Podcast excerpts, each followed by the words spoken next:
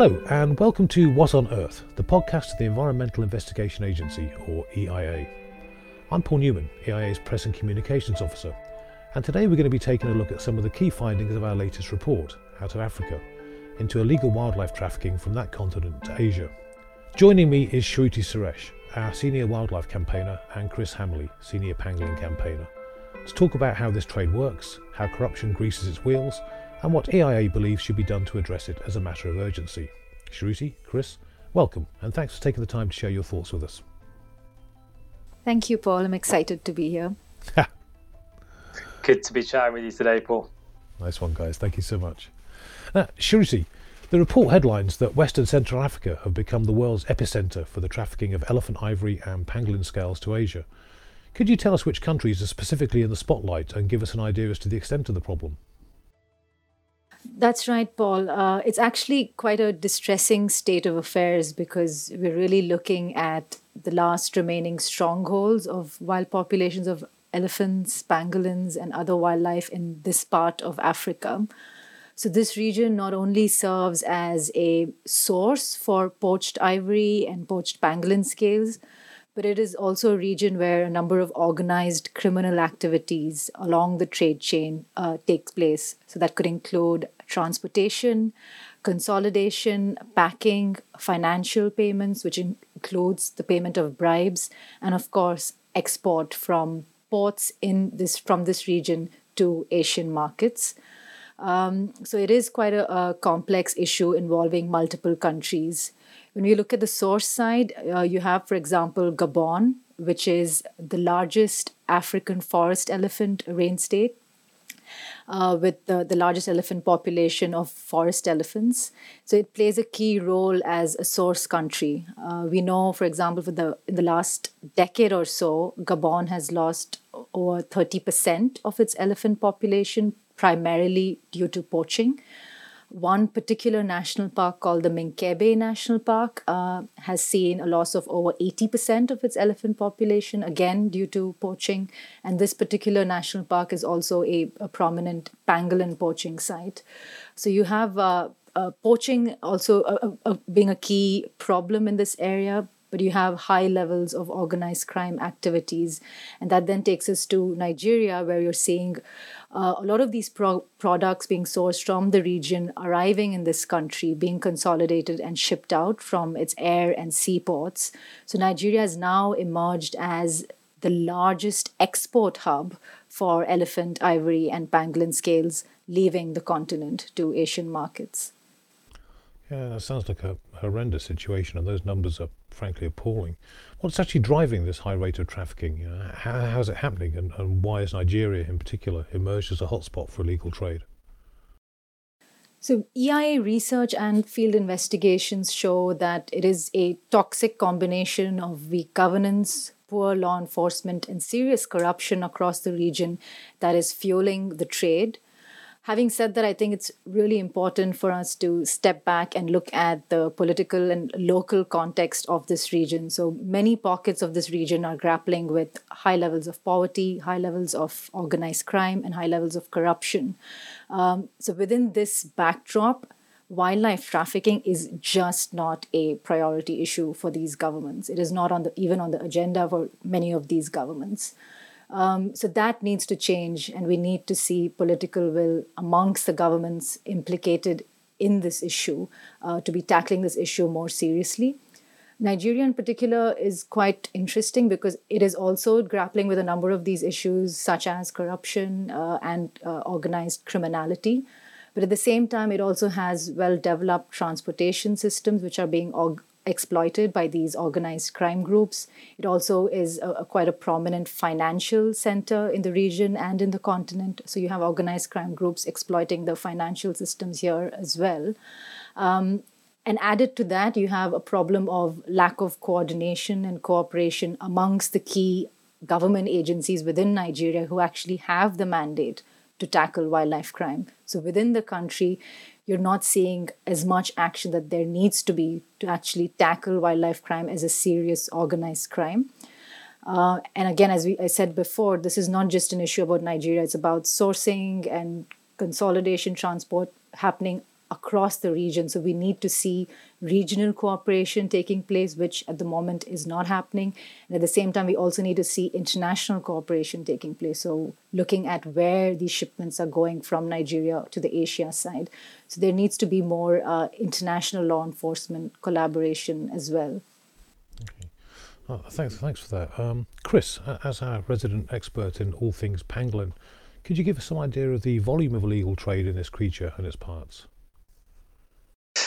Sure. So, um, in the latter decades of the 20th century, Asia's pangolins were actually pushed almost to extinction, and many of those populations are either critically endangered or endangered. And from around 2008, there was an uptick in the trafficking of pangolin scales from Africa to Asia.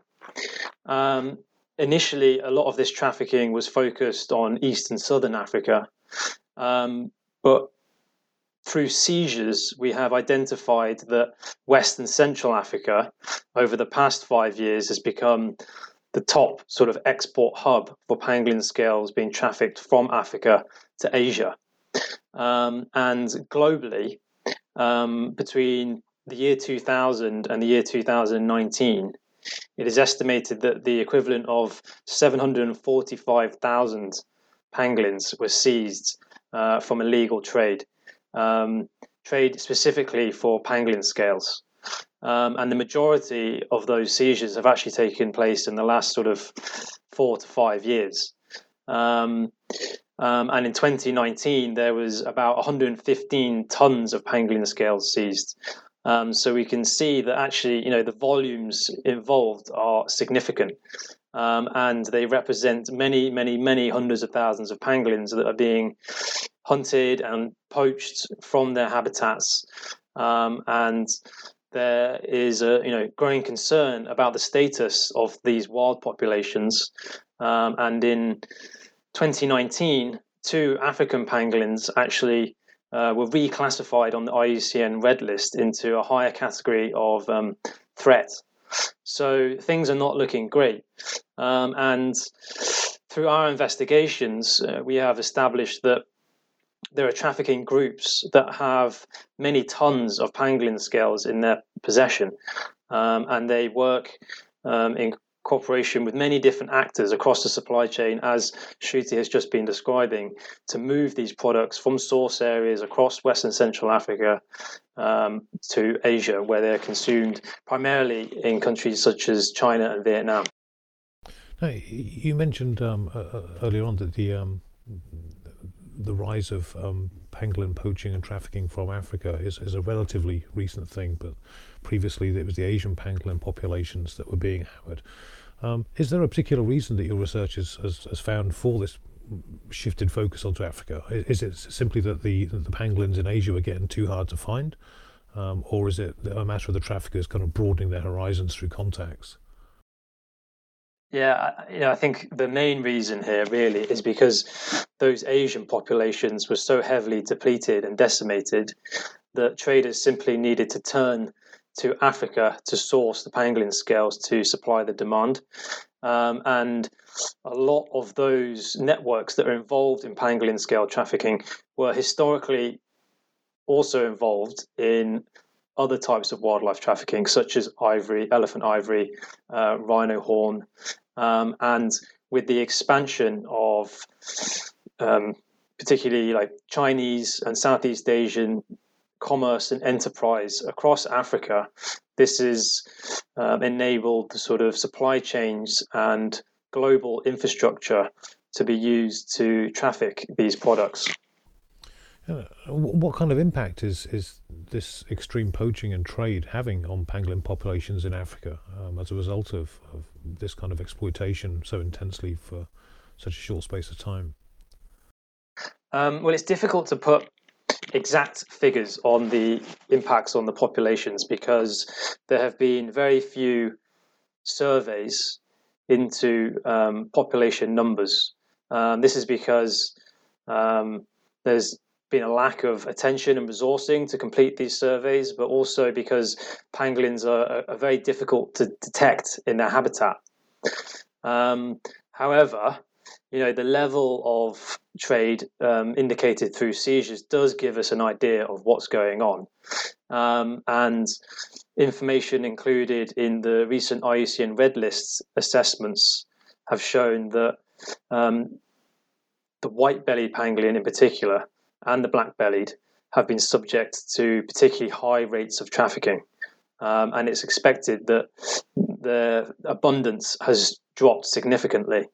Um, now, with the giant pangolin, you know, through our investigations, we have established that giant pangolin scales are entering trade. So it's very likely that giant pangolins are also being heavily depleted. Now, the added factor here is that, you know, while there's demand for pangolin scales internationally, there's also local and regional demand for pangolin bushmeat.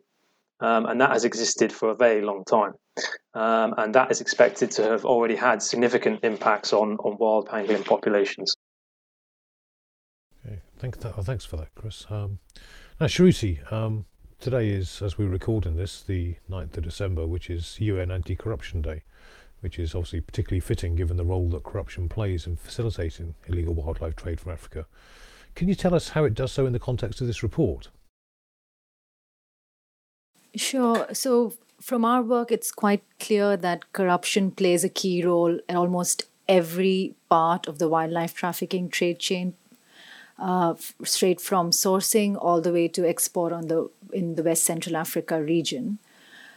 We know, for example, that wildlife traffickers have exported over 30 tons of ivory and 167 tons of pangolin scales from Nigeria alone. So we're talking about thousands of dead elephants and hundreds of thousands of dead pangolins.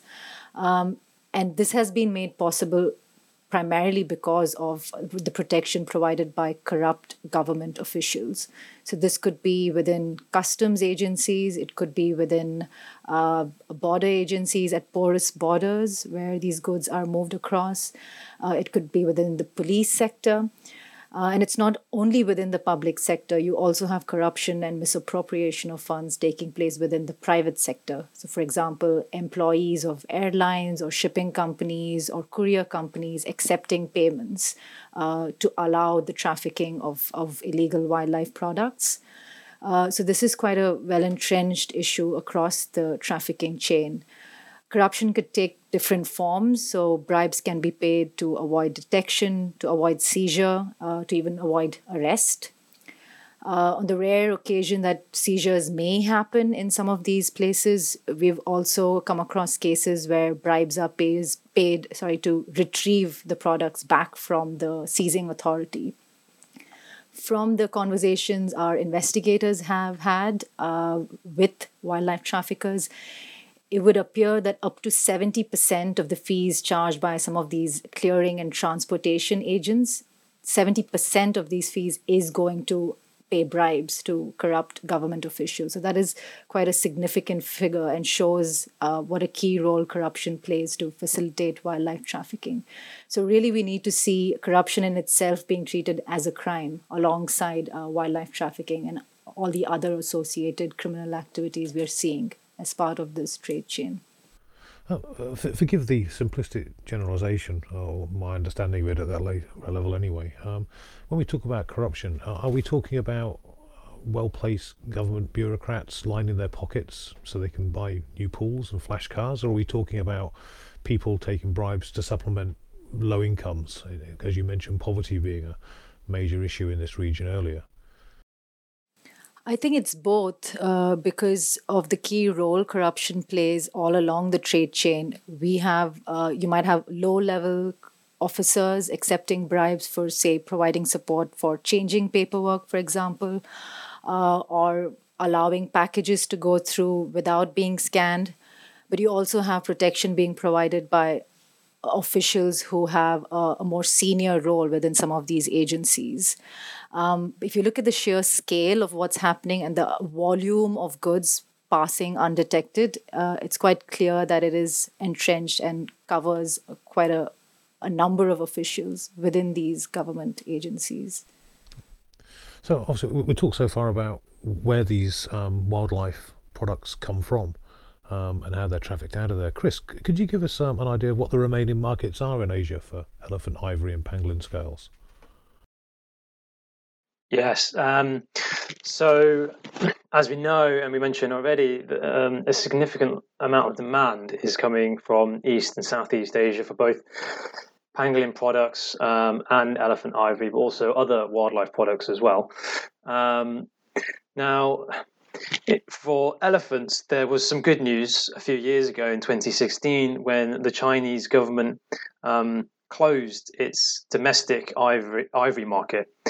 Um, and with that, there has been a certain decline in demand, but actually, we have seen that um, there continues to be an illegal trade in ivory in China. Um, and there has been a notable shift in demand for ivory products to countries such as Vietnam and Cambodia. So while you know there is some good news on the domestic market front for elephants, it really hasn't completely resolved the problem. Um, and the key question here is how effectively that has been used as a tool to eliminate demand.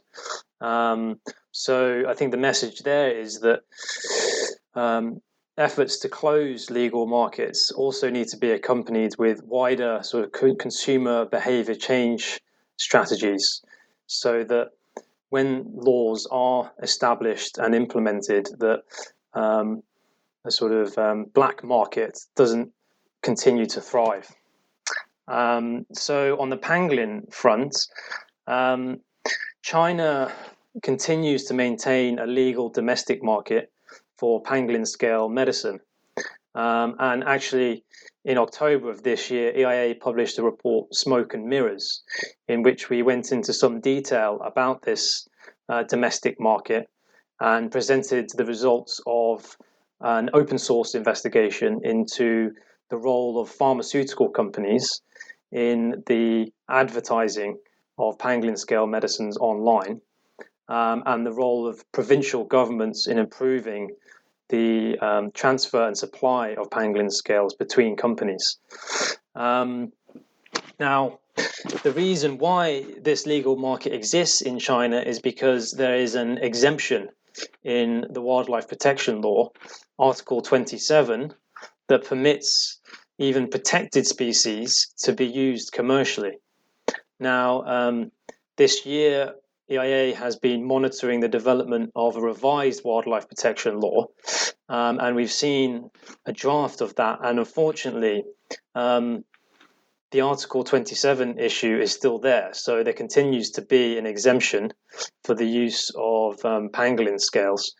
Um, and while the Chinese government claims that the pangolin scales being used within this legal market are only sourced from historical um, pangolin scale stockpiles that existed before the Appendix 1 uplisting in 2016, um, given the levels of demand and the levels of trafficking into China, it is highly likely that pangolin scales sourced from across Asia and Africa are being laundered into this legal market. So, this legal market is driving demand, um, and by keeping it open, the Chinese government is confusing consumers, it's confusing law enforcement, um, and for this to be resolved, we really need some global leadership from China in the same way that we had on elephants. Otherwise, this issue is probably not going to go away anytime soon. Yeah, uh, I'm, I'm, guessing that the, the stockpiles you refer to um, are, are, somewhat opaque in that there's no exterior knowledge as to the actual extent of them, like how many tons of, of scales they have in this historic stockpile. Yes, um, there's actually very little transparency on the size of this stockpile, and it's it's not just one stockpile held by the government. It's a very sort of decentralized stockpile that is primarily um, held by private entities, wildlife trading companies, and pharmaceutical companies, um, and it is very difficult for the Chinese government to adequately and effectively monitor the use of these stockpiles if they even exist. Um, yeah, That's another aspect, of course, isn't it? it, it, might not just be uh, the legal trade supplementing them uh, as actually creating them in, in their entirety. I guess is a, is another possibility. Okay. Um, uh, finally, um, what actions do you want to see taken to effectively stand against this trade? Uh, is it is it a local matter for these countries to sort out themselves, or is there something that the international community should be doing? Um, as we've been discussing today, Paul, it's quite clear that uh, wildlife trafficking involves a number of countries all along the wildlife trafficking trade chains, starting from, say, the forests of Western Central Africa all the way to a market in Vietnam or China. So, really, what we need uh, is targeted interventions at the local, national, regional, and international level. Um, but that's not to say that it's too difficult or an issue or an impossible issue. It's it's really not because we are seeing progress. We have seen some law enforcement successes, for example, in East Africa and also in, in China, for example. And we're also seeing policy reform in, in many countries. Uh, Chris has already mentioned the closure of the legal domestic market for ivory in China, and we're seeing similar moves like that in Hong Kong and other places as well. So progress is happening, but it's just not happening as fast as it should, and certainly not at the pace that is needed to protect these animals uh, in their natural habitat. So, a new report that we've launched this week um, has a number of recommendations for governments and other stakeholders. Uh, I can talk about one aspect, and perhaps Chris uh, can offer some remarks on this as well.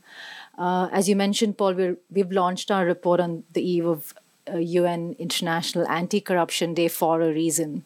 That this is an issue uh, that can only be solved if we solve corruption and address corruption that is fueling wildlife trafficking.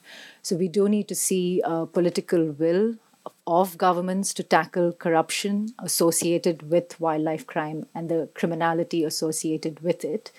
Um, and as a concluding remark from my end, I think it's just uh, really necessary that this happens urgently and we don't have time to waste because we are talking about the last remaining elephant and pangolin population in this part of Africa. So we uh, we need to see action and we need to see it now. With that, I'll hand over to Chris, who might want to jump in here. Yeah, thanks, Shruti. The only thing I would add really is that um, you know we have seen over the past few years an, a strengthening of law enforcement efforts um, in targeting some of these transnational wildlife trafficking networks that seems to have had a certain degree of success.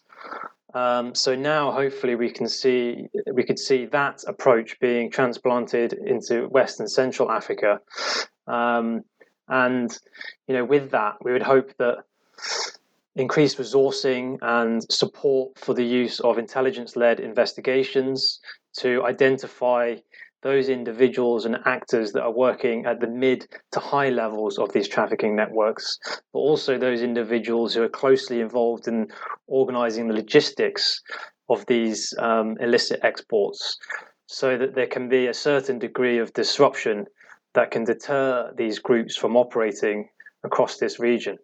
Um, and then that would complement efforts on the demand side to close domestic markets and eliminate demand. Superb. Thank you very much. Well, Shruti and Chris, thanks so much for joining us today and for your time. Um, if you've enjoyed listening to this podcast, please watch this space for future episodes and check out our website at eia-international.org to find out more about our work. Thanks for joining us, and wherever you are, stay safe out there.